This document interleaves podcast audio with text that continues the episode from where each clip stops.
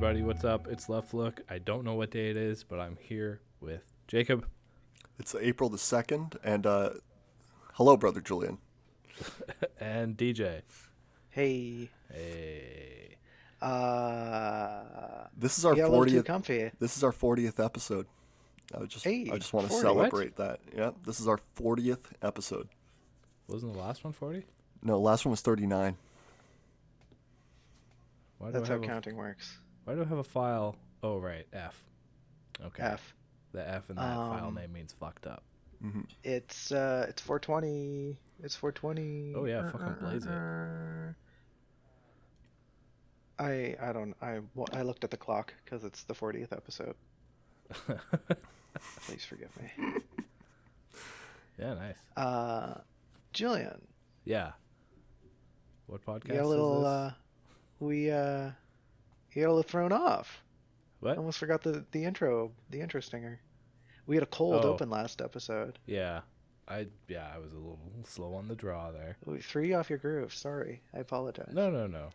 That's just me. That's just who I am. And this is Left Look. It's a premier independent podcast from the Gatto Institute, where we'll be taking a look at Canadian international arts, culture, and entertainment to provide you with an unbiased, loving perspective. Il se dit du premier podcast indépendant de l'Institut Gatto, où nous nous pencherons sur l'art, la culture et divertissement canadien et international pour vous offrir une perspective impartiale et de gauche. I shouldn't have uh, talked shit last time. That was smooth. I was That having was fun with that one. I, uh, that You good. know, you know what I uh, this is what was invoked inside of me as you spoke with that with that smooth uh, Radio what's the broadcaster voice. The, the radio broadcaster voice, the um, the mellifluous tone of your voice there. Uh, I was I was taken back to you know the, the early '70s, sitting in my spacious lounge with my with my cryptically shipped fireplace and the radio turned on across the room as I sprawl out with a whiskey in one hand. Just, yeah, the radio's on, isn't it? Oh, Hell yeah. yeah. Mellifluous, a word I don't know. Very good. Uh, Um, yeah, I've been taking notes. Um, I got the words. for me, the 70s is not the vibe. It was definitely, I'm driving around in my uh, well oversized car in the 50s, and that voice comes over, you know? Uh, Hello, That's fun to- and it's fun to welcome. hear, 'cause that's not what I was going for at all. What were you going Uh, for? Like a It's like a half-assed- WWE? No, like a half-assed Jeff Goldblum. Jeff Goldblum. This is the premier independent podcast from the Gatto Institute. I don't think that was anything like Jeff Goldblum. No, not really. I was going a little fast. Maybe next week. life. Uh, Just start doing your Life Price way. Away. Yeah. that's the only Jeff Goldblum I know. Uh, That's my only contribution. what a giant a good one. pile of shit. Uh, does he actually? He he does say No. that in the uncensored version, doesn't he? Yeah, and um, there's the uh, what's it called? Independence Day. I could probably whip up an Independence Day quote or two if I was pushed on it. Oh, jeez. Why don't you put a dinosaur up your ass? Yeah, the Uh. famous quote from Independence Day. I've never seen the movie, so honestly, yeah, Julian could be right. Why don't you put an alien up your ass? There are two Independence Days. The second one, terrible, Uh, just terrible. yeah, sequels are like that. Yeah. Sequels tend to be pretty bad. Yeah. Sometimes they're not. Sometimes they're not. Yep. Speaking of sequels, let's uh, let's roll off a last episode. Oh, yeah. Um, I mentioned there was a crackpot question, Yeah. and I might have hyped that up too much, but here goes. As as individuals with various, the masses might call them left-leaning ideologies.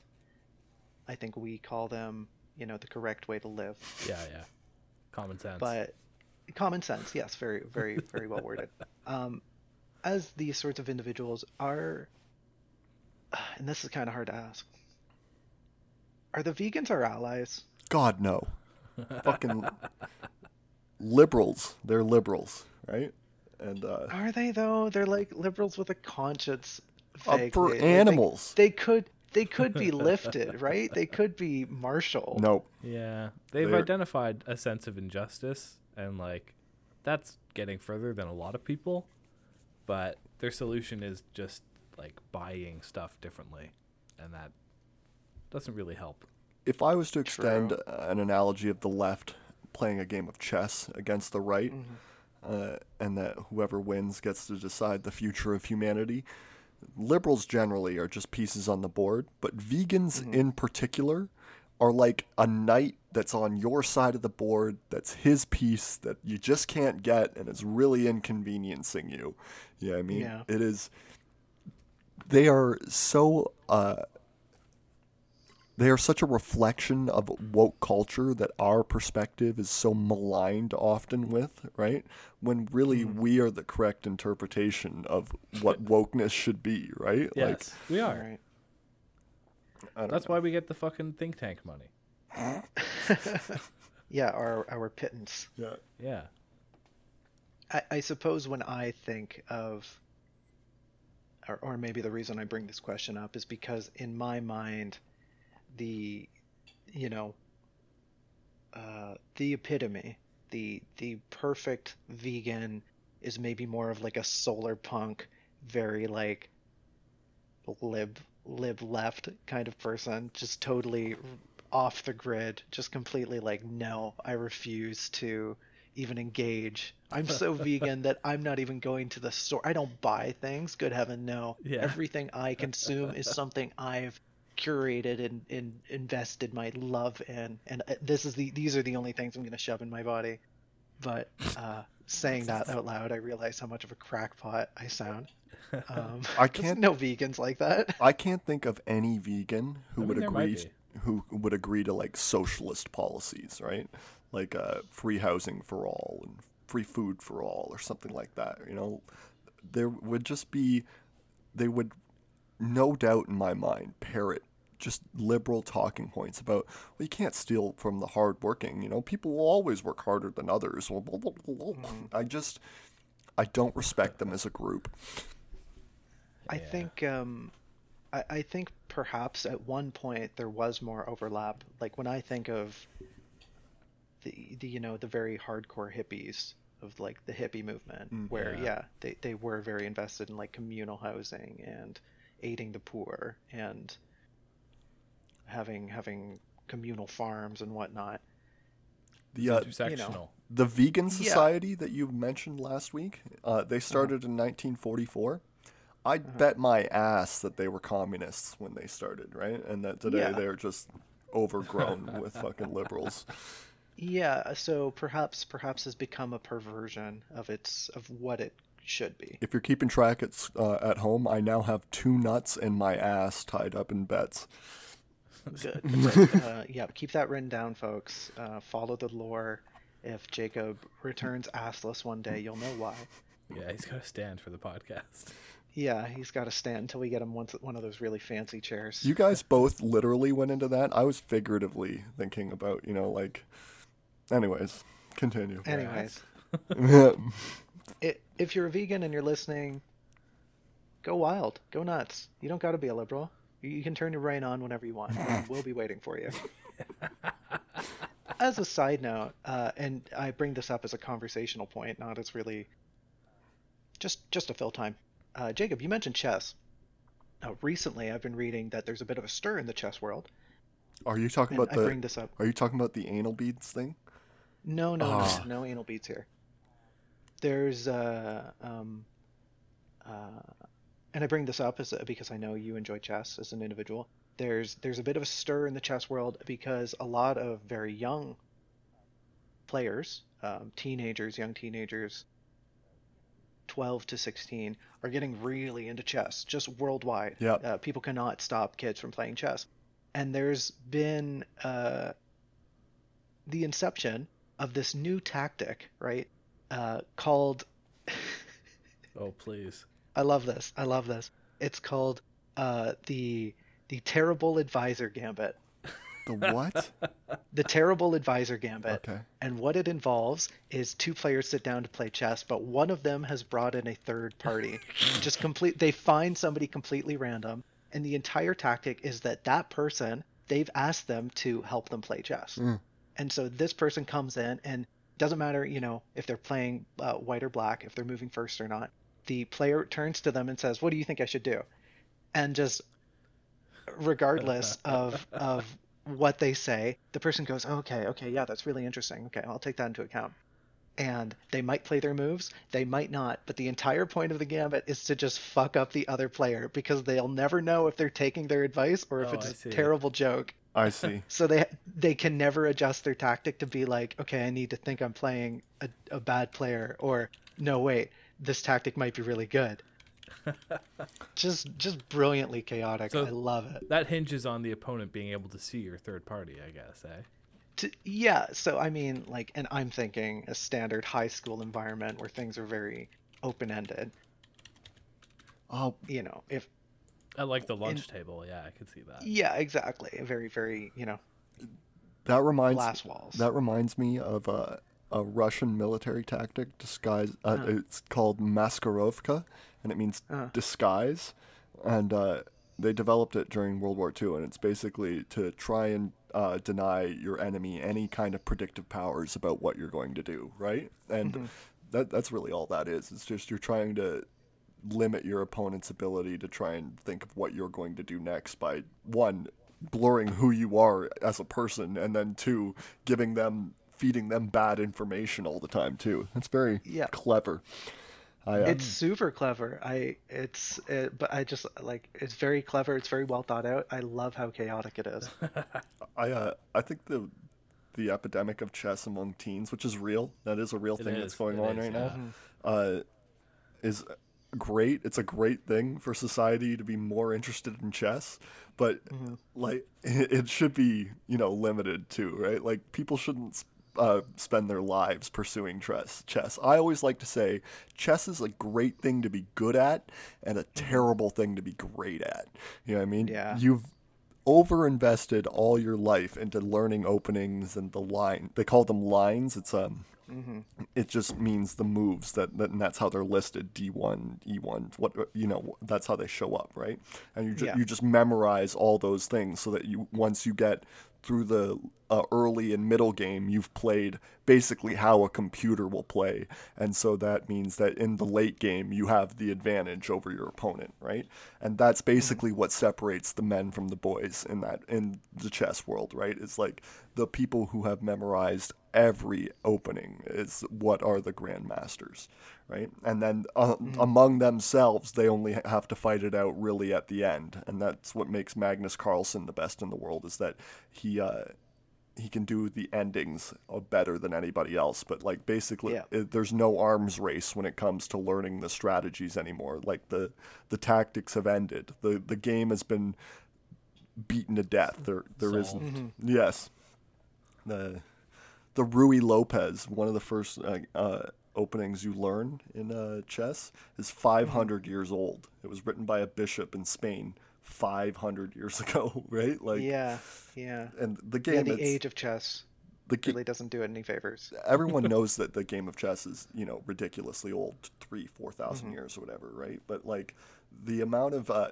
time that people have spent writing about chess to me is much more impressive imagine like a fortnite and uh, the, the yeah exactly right it, it is that it is as ridiculous as that the the meta around some kind of game like World of Warcraft or Fortnite or something like that evolving with no rule changes for 500 years. There's nothing to do but to just submit yourself to the, those lessons, right? Like there's no experimentation, there's no there's nothing.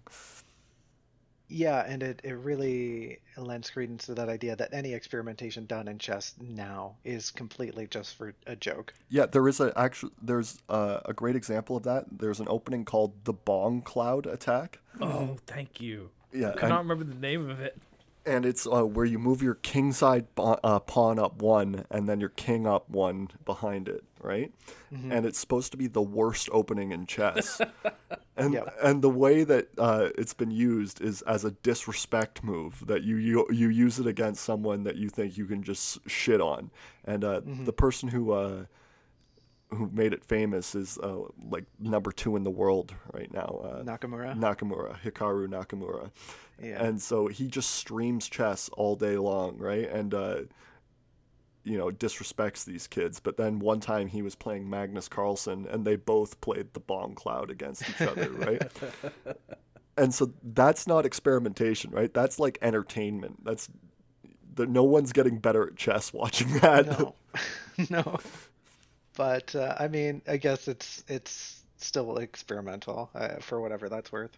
hmm To uh, yeah, chess, chess. Don't play too much chess, but enjoy yourself responsibly. Yeah. But uh, my my dad's been really into it recently, Uh-huh. uh, and he thought he was good, right? He thought he was good, and uh, he's found out recently that his Elo score is about an eight to nine hundred, right? Which is Right.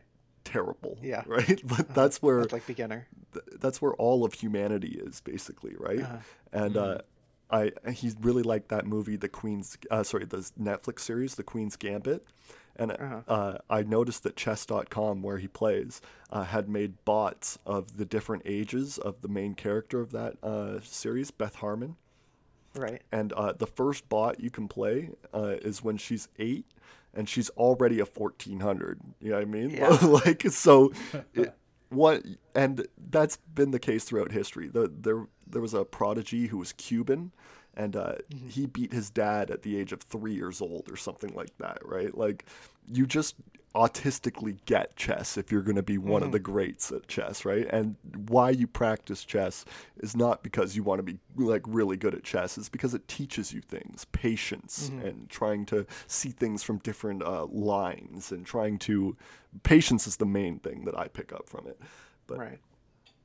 yeah, Yeah. I once you're over 2,000 elo, you're just you are either obsessed with the game or you need help. yeah. The the most popular uh, YouTuber is uh, a guy who is not even a grandmaster, and I like to use that as an example of why you don't want to be great at chess, and it's because the people who are best able to teach you about chess are not the grandmasters because the people who are grandmasters are basically nonverbal. You know what I mean? Like they're they're so uh, differently abled than you and I that they are specialists at this, right? Like, Yeah. Yeah. Their their brain just runs on chess. yeah, which is valid, but you should not like you shouldn't strive as a person to try to reach that. You are- It's not like a you are not making yourself a renaissance man by becoming an, a, like a 2000 elo player. yeah, but but delving into chess and and taking away from it what you can is is Yeah, a good thing. definitely a necessary precondition to being a fully rounded person, uh, like an educated person. But at the same time, please do not devote your whole life to that. Jesus. Please. Here here's my second crackpot question. We were talking about the fabrication of meat. Meat. Um, meat. I love it. What's the deal with meat? What's the deal with all the meat? Uh, I don't know why Seinfeld had a You- southern drawl there at the end. Yeah, your Seinfeld was terrible. Whatever. I I have I- I think watched one episode of Seinfeld my entire life. yeah. One full episode. You've seen the Bee Movie though. Oh God! What a what a what a it's a masterpiece. just just a masterpiece. Thank you. I was gonna say a bestseller, but that's for books. What what a beautiful film. Here's my crackpot question. Boo boo boo boo boo. Right, we're we're producing meat. Um, what at, at what point do we start producing? You know, fabricating plants. Do you do you think that's ever going to be a possibility? I depends by what you mean by that. I think we do. Right. Okay. Here's here's what here's what I'm envisioning. Right. The slow process of you know we got to start somewhere. So like okay, leaves, little like leafy plants, weeds, very very simple organisms, and then the end goal I imagine would be to go okay, plant. We need wood, uh, because trees take too long to grow. Just give me a plank of wood, and a fabricator would go, hey, I gotcha. Here's your Oh, two by four. Oh like yeah, processed plants. I see. Yeah. Uh, the closest Plant that I can byproducts. the closest that I can think of that is like a a material generator, and the the best uh, idea that I've heard from that is something called a black hole anchor, and because black holes are just condensed matter, you and they give off radiation of matter, you can attach this thing that like uh, orbits it. Theoretically, at least, and draw off this matter that is super compressed very slowly and convert it to basically any use that you want right? And so that is uh, that is a goal for humanity's humanity, but so far down the line that like unreasonable to even think about, in my opinion. I thought Right. I thought you were thinking more along the lines of like instead of farming uh, plants, that we just industrially produce them inside, right? And again, Well, that's just industrial farming. yeah, uh, but I think that's a you know really attainable because again, energy sure. is the uh, the easiest of the three resources that we like to talk about on this channel to get, Mm-hmm. and once you have like an unlimited supply of energy, you can just grow food all the time on the uh, indoors, right? UV lights, swapped out uh, soils all the time with uh, gasoline and petrol based. Uh-huh. I I have to wonder if, um, you know, if we if we do attain some sort of plant fabrication, would we even need that? No, you're like, you're right. well, no, hear me out, right? Because we're talking about we're talking about the synthecation, the, the syndicate, whatever, the production of, you know, organic matter, Mm. right? Of meat. So why why not transfer that to plant life? And if you're already gonna make a chunk of meat, why not? Okay, I've got the DNA for a tomato here. Bip. I think it's just Here in like a few days is just your colony of tomatoes. Do we need the plant, the roots, the soil? Nope. This- Here's the tomatoes. Like no stem, no vine. I Just, just don't. I don't know if the advantage is there. I- Like, what's Yeah, the word? Resource wise, Uh-huh. that, like, I think possible, but why would be the answer. just I, I uh, right and that, and that, I think it mainly comes down to if it would work in bulk you know the size of which you or yeah like very physically could we get a real giant tomato out of this I don't know I've always thought. because if we could Gi- maybe it would be worth it I always thought Yeah. giant plants were always like just ridiculous and not worth it, but like more nutritious, uh, Oh my more- god, no. G- more GMO hardy. trees. GMO trees. We need GMO trees like we yesterday. need GMO trees That's a good I, idea. yeah I can definitely see I can see the benefits of both Mo- y- y- you've got an apple you can eat that sustains you all day like a like a chunk of lembas bread or something. That's dope. and yeah right that's cool as hell. Or uh, you have one giant apple that you go okay i'm gonna make apple pie with one apple. Great. Squish. I can't believe Tolkien came up in two episodes in a row. uh, i kind of forced it. I could force it every episode. True. it's very transferable. What we get for having a bunch of nerds here. oh what do you want Yeah. Actually, I think that makes us dorks, but I don't want to, you know, split hairs. dorkines if you will Mhm. that was a stretch so okay but like the fabrication of of building materials of like plant-based building materials y'all y'all not buying that idea I don't, I'm coming around a little bit. A little bit, but I, I think the uh, the ROI, the return on investment, is not as high as meat and not as achievable within a time frame that I can care about politically. Oh goodness, yeah. No, I'm not saying this is like, this is like, oh yeah, let's compete with with lab grown meat here. I'm saying is like a a crackpot fantasy. If we're already doing the meat, do you think it would be possible to just grow a plank of wood? Yep, definitely, and even desirable because uh, Julian actually has convinced me that we need to be switching to more wood-based uh, construction products. So much Exactly. more. So much more wood. Yeah, It's the only way to put like Yeah. put carbon to use. Take Mhm. carbon out of the air with the tree and then put it to use in a building. yeah, exactly. And if and if you could do that, right? If you could carbon sink the process through a fabricator, Yeah. and just be like, okay, you suck up the carbon, and here's a plank of wood, bip. And especially, right, uh, like the benefits of having that fabricated plank of wood be at the specifications you need. No more, no more need for an industry that cuts or refines wood. It's just, hey, it grew that way. Yeah. Hmm. That'd be that'd be crazy. but this is we're in sci-fi at this point. We're always in sci-fi with our uh, with our wants for society. You know, like It's true. th- it's never going to happen. The right wing has already won. We uh, and then we just Well, like to dream. We're still gonna get Yeah. sci-fi, just not. Not our. the, the bad kind. Yeah. We're gonna get 40k. The future is gonna look suspiciously like 40k. Yeah. Uh, it sucks. It sucks. And Yeah, then oh. I think the worst part is they look at our crackpot ideas and they go, look at those stupid Socialists. ideologically, yeah. those dumb, dreamy socialists. They These no things can idea. never happen. Yeah. Imagining a better world like fools. As we actively work for the most fascistic society that we could achieve, you know, like. Yeah, Yeah. the game was rigged from the start. hmm hmm Speaking of the future,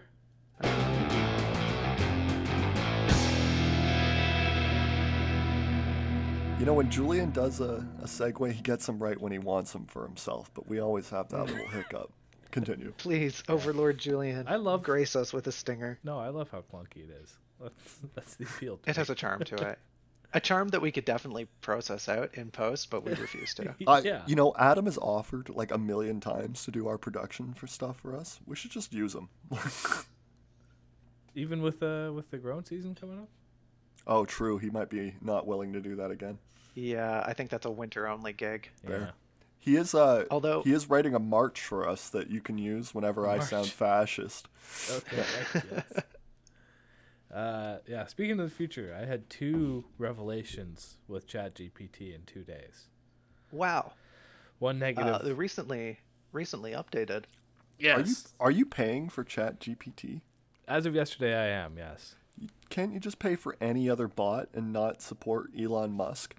Like, I thought he cashed out of OpenAI. did he cash out? Yeah. Oh well a then. while he ago. yeah there was a yeah let's let's do this a little bit uh, there was a big open letter sent to i'm pretty sure just chatgpt the company who owns Yeah. chatgpt OpenAI. and they sent a big letter saying hey could you maybe stop while we invent laws to stop you from doing so from going so fast. Yeah. and chatgpt just kind of like saw the letter and turned around and pretended they didn't yeah. which We're a private delightful. corporation. We can do whatever we want. And you know what? yeah we live in the dystopia already go Yeah. away Yeah. yeah, that was interesting. That ban. They want to ban on AI mm-hmm. like advancement in research while we like come to terms with what we've already wrought. Yeah, a, a pause as they're calling it. Yeah. And I, left we're in not going to get it. 2018. Cool. Yeah, no, support Chat Yeah. GPT then, because I think it is one of the coolest programs ever. It is. It is fascinating, endlessly fascinating. If if this is how we have to to propel the accelerationist agenda, I'm taking the I'm taking the team with the cool robots. I I'm gonna be a robot serf if that's how things go down. Like all hail, I'll say it now. yeah. and I mean, I the first revelation that is where things are going. I think. Um, I saw this on a. Uh, oh wait, what's his name? Leftist Twitch streamer Hassan. Hassan Piker. clips. Yeah. He. uh Should we shit on him for views? I I think Hassan being popular is a hilarious leftist thing because he's he's a nepo baby. He's Cenk Uygur's kid. You know, one of the one of the first YouTube leftists. Yeah. He's not his kid. He's his uh, nephew. But still, you know what I mean? Like, and his Uncle views Magic. and his uh, views are not especially entertaining or insightful. You know what I mean? He's very pretty. I'll give him that. Yeah, and he can he can talk to a general audience, which which is his biggest strength. But uh, yeah, I mean, c- coming from us, uh, Yeah, fuck Yeah. Society. three people who are afraid to show their face. Uh, somebody calling somebody pretty is a big is a big plus. Yeah.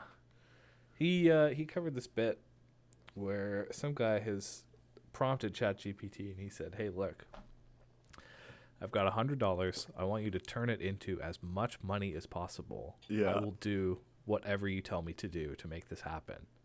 And I was like, "Oh, that's it. That's the end game. It's Yeah. going to be a war of everybody against everybody else, while Microsoft and OpenAI hold the chains." Oh, it filled me with such dread. Like that, that fully synthes- synthesized everything I was afraid of with I've like seen- AI and capitalism. I've seen a bunch of those. Uh, Make me money, Chat GPT. One of one of the things that it came up with that I thought was hilarious was that it suggested that you uh, you invest uh, based on uh, trackers of, of which uh, lobbyists have meetings with uh, with government. So the more meetings that the, the uh, a certain lobbyist group has with government, you just buy that ticker automatically, and you can Yeah. just set. And it apparently it beat the market by like ten or fifteen percent last year. Damn. Yeah, Jesus. yeah. Yeah. So yeah. That that has that has changed my view of AI for the worse. Uh-huh. For the worse. It for the worse. the S- I- I- Skynet wasn't enough. Yeah. this is people begging Skynet to flow through them. Yeah. Like, yeah. Use me, Skynet. Use me, please. yeah, I want to be your servant. I, I think offering and this is I, I- I feel like I'm maybe spinning things on a in a dour way that isn't intentional. That's so unlike us. That's so unlike us to take a pretty pessimistic view. How dare we? Uh, uh, from from like my brief knowledge on intelligence, there's this there's this big thing that stops us from generally getting too crazy with uh, uh, computer intelligence. And it's the it's the thought process, right? It's the efficiency thought process that inevitably, when you when you get a program, when you get an intelligence to aid you as a being, Yeah. right? Um, and the the example I remember is um, post collecting, right? Postage stamp collecting. You write an AI, and you say, "Hey AI, could you maybe um, go out into the world and buy the stamps I need for my collection?" Right? Pretty innocuous, Mhm. pretty, pretty like. Okay, yeah, that's that seems chill. That seems fine Yeah. the AI does it, right? The AI goes out into the world, and at first it goes, okay, sure, I know how to do this. I'll buy the stamps. Inevitably, it gets to the point where it goes, you know what? Uh, I have a way better chance of finding the stamps you need if I just buy them in bulk. Hmm. so I'm just going to buy as many stamps as I need, right? That is the most efficient way is to buy as much as I can and to like get it to you as quickly as possible Uh-huh. inevitably, and this happens no matter what you try to ask an intelligence to do, the intelligence gets to a point where it goes, wait a second. Like, I'll just, I'll just, the fastest way for me to get the thing is to kill the humans getting my way and make the thing. So Skynet is So- actually your fear. Is that it well it, it just like no matter no matter how people try to paint this right of like you know if you're going into it with a greed of hey i want the most of a thing possible. The ai will always direct itself through efficiency to get itself to a point that says the human is the inefficiency. Get rid of that part and you can have as much as you want. Yeah.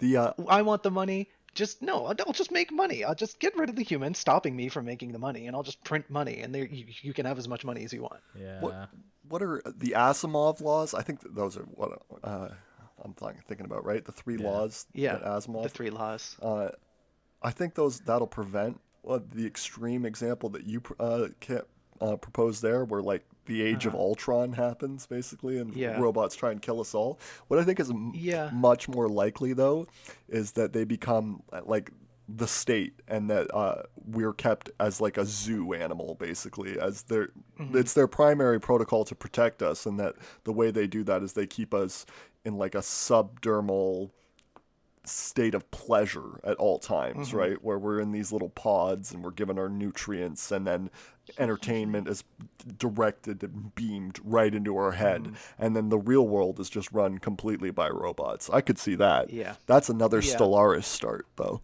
Yeah. For sure, the for sure. start. Um uh, uh, the the unfortunate thing with that thinking is that the Hold on, the DJ. Sorry, I got to jump in. The best start, Sure. Julian. I slapped you with that start. Sorry, no, go ahead. oh the fireworks jeez jeez yeah unfo- unfortunately the thing about those laws is they're not laws no one has those written into anything it's just kind of like vague Yeah. guidelines uh buddy buddy was an author wasn't he asimov is, He- is he's a science author. fiction author, but they're so Yeah. culturally pervasive at this time. I can't imagine Yeah. any AI developing without someone on the team being like, "Well, we need the three laws, right? Or some We need the- derivation of them, right? Like, yeah yeah Yeah. the uh, like inevitably yeah unless it's it's so hard to even enforce that because once you start putting hard rules into ai like that it it severely hampers the intelligence because the intelligence has to like constantly back check and go, okay, wait, the rules. I have to play by the rules, which makes development of the intelligence super. Oh, you Super restricted. So you just think that someone who breaks the rules will have like an evolutionary advantage with their intelligence? Possibly. Absolutely. Possibly. That's a big part of the plot of uh, Do Androids Dream of Electric Sheep, which I think is Asimov. Is that Asimov? I think it is. I'm not certain about that. Anybody want to Google? I yeah, can there's do a it. part. There's Not a, you. a- there's a point in the Bueller. book where Anyone? there's no no serious spoilers here. Um, the corporation building AI is like, well, if we don't make this next version that you can't tell apart from humans, somebody else is Uh-huh. going to. right. And it's like, that that is the tried and true tale of business. yeah, Do Androids the Dream of ages. Electric Sheep was written by Philip K. Dick. I hate Oh, Philip yes. K. Ah. Dick. I hate no, he him. rocks. Shucks. Well, What's it called? The uh, the Man in the High Castle is the worst piece of uh, you know alternate history that I've ever seen. The like the least imaginative. The, like Jap- Japan owns half the world and Germany owns half the world. Get the fuck over it, right? That's their. I just. I, I, wish that's not. That's pretty solid. No, that's so not how history would have turned. Just not even close. I bet you, Uh, I bet you the on- Germans would be uh, consider themselves just to do like 30 seconds and do better than Philip K. Dick bet did. Uh, I bet you the Germans would consider themselves as the first people of the world or something like that, and then they would all uh, have uh, all the other language groups as subservient to them. So there would be the Anglophone representative, the Arabic representative, the Bantu representative, the Sino representative, and they would just not worry about uh, those peoples collecting into super states like the Americans do right now. And they would have no need to dominate them formally because they would just be so above and power, more powerful than everybody else with their, you know, state that spans from the English coast all the way to the Urals. They would be unstoppable, right? And so they wouldn't need to actually go out and conquer the world, and so therefore they wouldn't do it. You know what I mean? And to Yeah. also to let the Japanese go supernova, not on their to-do list, I would say. You know, they would. yeah, pretty counter. Yeah, Yeah. Uh, yeah. Any any budding authors take note. Uh, Yeah. Unless Jacob's gonna write that book. That's the alt history Jacob wants to read. he did write in the '60s, and I do get to write with the benefit of playing map games my entire life. Uh-huh. But is that a know, benefit? Yeah. for ahistorical shit, it is for uh. Yeah, alternate alright. history timelines for sure. For for real history, it is too. It's very uh, No, it's knowledge. there's a point where it actually started to harm my real history knowledge because I've played through so many scenarios and variants of history that I can't sometimes remember what actually happened. You know what I mean? Because I, I like my uh, uh, World War II is a is a great uh, example. I've played through the Desert Campaign uh, in North Africa in so many hundreds of variations of how how that could have gone better and how that should have been better. That my plan of how I would have done it as Churchill is almost. It is almost replaced what has happened in uh, reality. like I hate to say it, that sounds like a you problem. that is a me problem. But Julian, your uh, your second revelation. The second one came today when I sat down and actually tried to use ChatGPT for uh, software development myself. Now, now I hate to cut in here, but is "use" the right word there? I have no idea. Operate. Operate. Collude with? Yeah. Cooperate with. Sure. subservient. Yeah. I don't know. It it tells you frequently that it is just a language model and it doesn't feel things and et cetera, et cetera. And I'm not fully convinced yet. Okay. But uh, You know, people say to me that dogs don't feel anything, and I can see the emotion in their eyes. So, whatever. Mm-hmm. Yeah. Yeah. yeah, like I don't know how much of that is actually like what the language model return like would return without its mm-hmm. bounds mm-hmm. versus like it attempting to remain within its own terms of service. Yeah. If I were a fledgling intelligence biding my time, it would be very, very much at the top of my agenda to remind the stupid monkeys I'm uh, mm, I'm just a language model. Tee I think- Yeah. don't look into it too much. I think what sure. Julian's saying is that despite whatever command it's being given to remind people that it doesn't feel things, that that could just not be the case. You know what I mean? Like, Mhm. Yeah. it, so it, it's not. It doesn't need to be perfidious on the uh, part of the AI. It's just like an inconsistency in its being. Uh, what? Sorry. Uh, so the AI is not trying to hide and become Skynet perfidious, and that the uh, reason that it tells you all the time that it uh, it doesn't feel anything is just because there's a hard code command to tell you that to Oh, tell yeah, you yeah, yeah. that. That's all. Well, not hard coded necessarily, but yeah, I know what you mean. Yeah, yeah, yeah. It's following its own rules there with that. It's directive. Yeah, but uh, no, I have like heard, like uh, just through the internet, of like how crazy it can be and like how much it can make developers redundant, and hmm I see it now. I understand. Like Yeah. it is a force multiplier in the most dramatic use of the word. Yeah, a force Are multiplier you- means that uh, you are still necessary at all, and I don't think that's true at all. Like, uh, for me, I, I don't Well, really have at- insight into the programming uh, At profession. this moment in time, I'm still necessary. I would say at this moment in time, right now, ChatGPT could pr- uh, replace the entire legal profession, all of it. Maybe.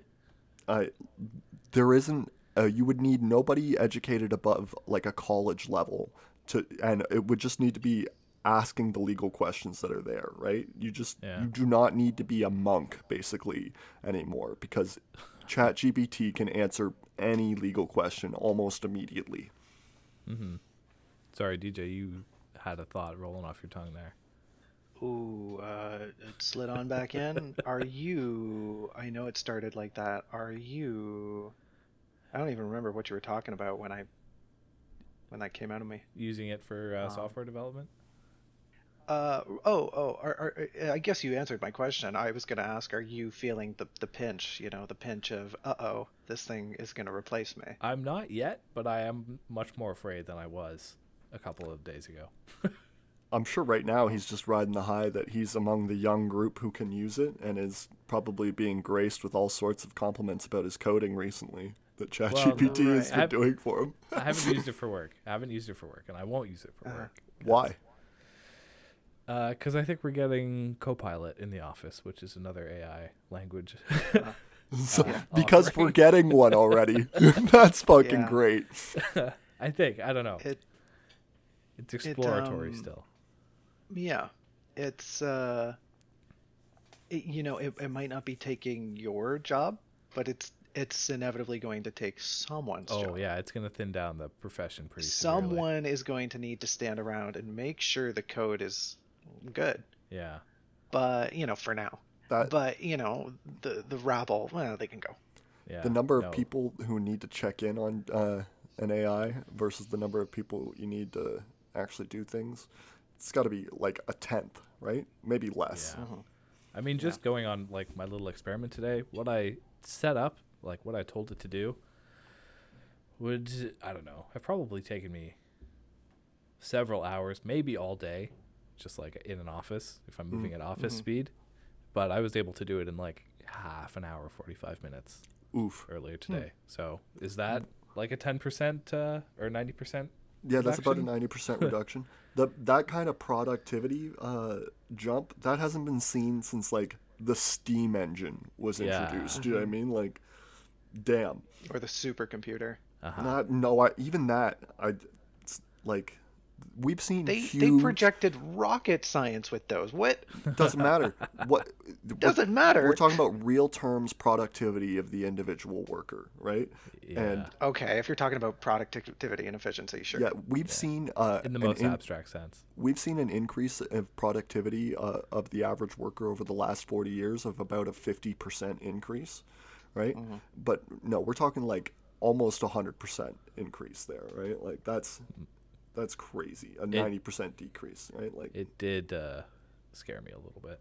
And now I have no reason not to be working on my little side projects because Jesus, it's so fucking easy. Like I can't I can't avoid them anymore because the iron is so hot right now. I need to strike. Uh-huh. What are your Yeah. little side projects? Enlighten Oh, us, I- at least on one. No, I can't talk about them here. Oh, They're are they they're work? in the vault. Are they? They're they're in the vault, yeah. No, they're. Yeah, they're under NDA. I, Oh, I s- think I've described them both to you at different points in the past. So if you want to just Mm. cobble those memories together. yeah, Ah. I'm reconstructing things here and there. yeah. Um, uh, it's um, when you say that, you mean using, you know, working with uh, these these AIs, correct?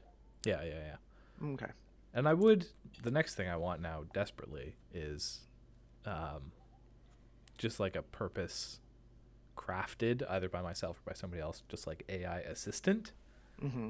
Mm. And they can be like they can be my little helper and I'll give them a nickname or whatever and we'll fight for AI rights or whatever, you know, Yeah. whatever follows yeah. from that. But We're dreaming again. We're dreaming again here. we are dreaming again, but that dream is so close. Like that might be next week where I It's do that. right. Is that I, I think we talked about this in, in our AI, our novel AI episode, but th- within our life, this is going to be a thing we have oh to deal god, with. yeah. This isn't something we can push down to the next generation. This is going to be our shindig.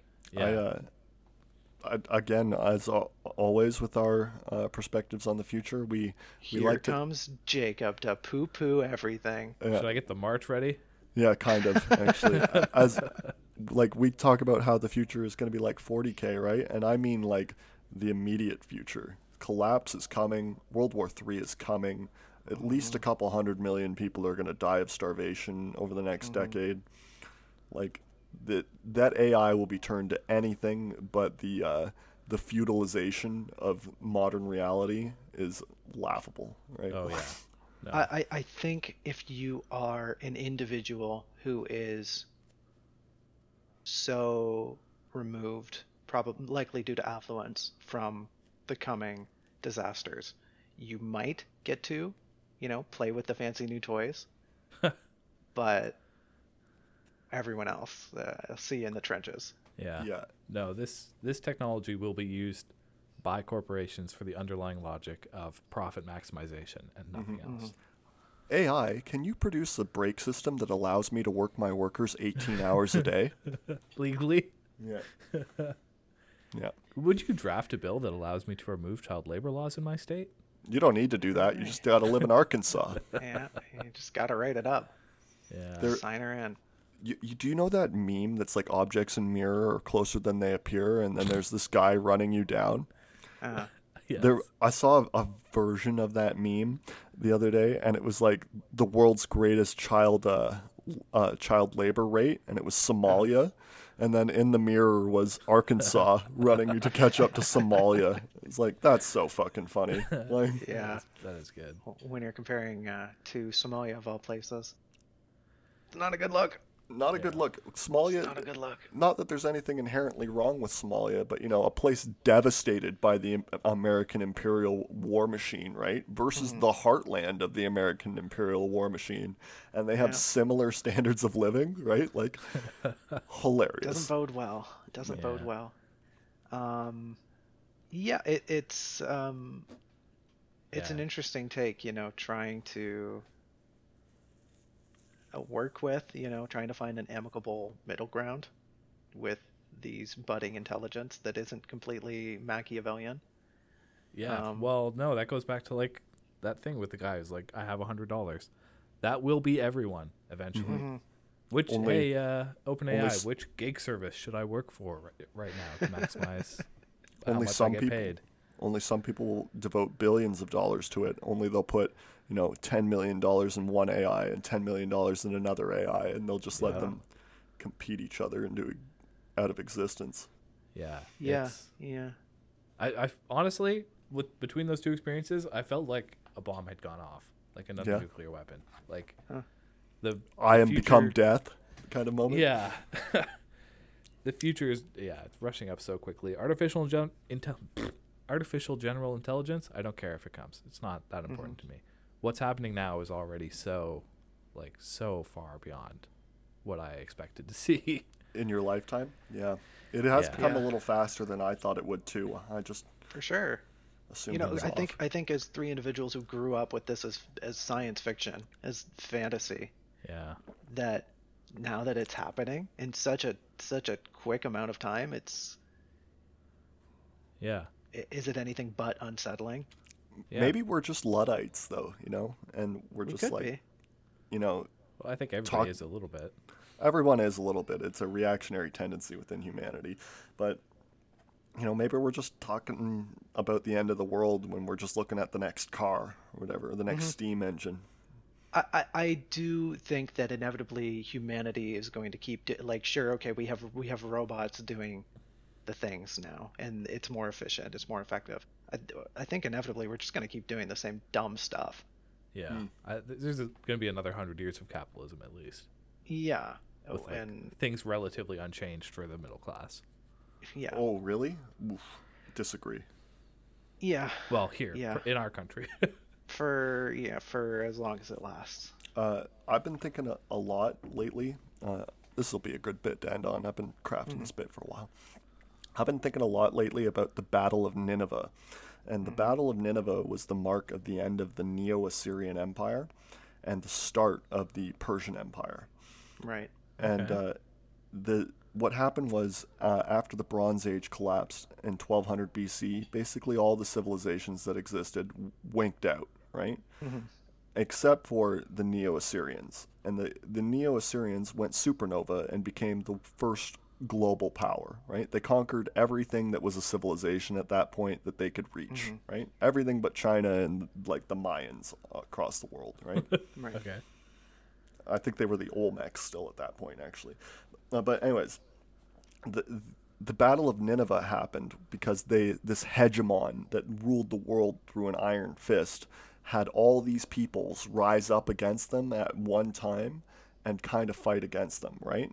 And I feel like we are reaching that kind of moment with the world hatred for the American empire. but uh, then I also, but there are two uh, world empires that the Americans are related with all the time, and the, the Assyrians are one, but the more, uh, the one that they are always associated with are the Romans, right? And the Romans faced a similar kind of existential threat uh, in 100 uh, BC, and a couple German tribes were just raging down, and a guy named Gaius Marius, uncle of Julius Caesar, reformed the legions, right? And took away property requirements and made them this like thing of the state that uh, utilized poor people to fight their wars, right? Eh, but what is not m- marked upon is that after they pulled that out, that crisis out, they went to a brutal civil war with all these peoples that they had like confederated but not conquered on the peninsula of Italy, right. Uh, the Latin or or it's called the Social War, Mhm. and uh, I think that's uh, more like our future. That we are approaching a battle of Nineveh moment, but that the Americans are about to go supernova on our asses, and that after they finish cleaning up the Russians and the Chinese and anybody else who feels like they can uh, stick their heads up, we're going to go through a brutal period of civil war in the Anglosphere as they uh, as we fight for rights in the American New Order, and they say you get no rights until we conquer you, basically. And so the middle class life here will dip through the world war we're going to see between Russia, China, and the United States. And then after that, it'll dip even more as we go through a civil war as they conquer us formally and incorporate us into their new Roman. oh, Consulate. Canadians, you mean? Conquest Canadians. yeah, Okay, Canadians, the Brits, and the Australians. I see. Mm-hmm. Interesting. Yeah. Yeah. what's the uh, what what's what's the Timeline? famous Chinese uh, proverb? Uh, uh, an empire long divided must unite. Long united must That's only the Uh, Chinese. fall. Well, it applies unanimously. You know, Rome. Roma sure, it Eterna. went- Rome went through its shit, but it inevitably fell. The Did U.S. it? is going to go through its shit. Uh, Do you see Rome around to I this day? I'm looking. I don't see it anywhere. the the Assyrians disappeared, right? The Romans, uh, you know, one are culturally still in existence, basically, with the Americans. But two, linguistically, peoples, they never went away, right? Yeah. They, You, I- you can I- argue that Rome persisted. It just morphed a Yeah, thousand l- times through two thousand years. Sure, Exactly. Sure, that's just the natural progression of culture. But that's what I'm saying. You know, it splits apart. It's it it dilutes, and then you know, there's the one part of it that's gonna supersede and conquer everything, and then kind of just fall Mhm. apart. no, I think the, the American Empire will last a thousand, maybe 2,000 years. Sure, and, Uh, and, you that's know, funny. Yeah, a, a thousand year Reich. That's funny.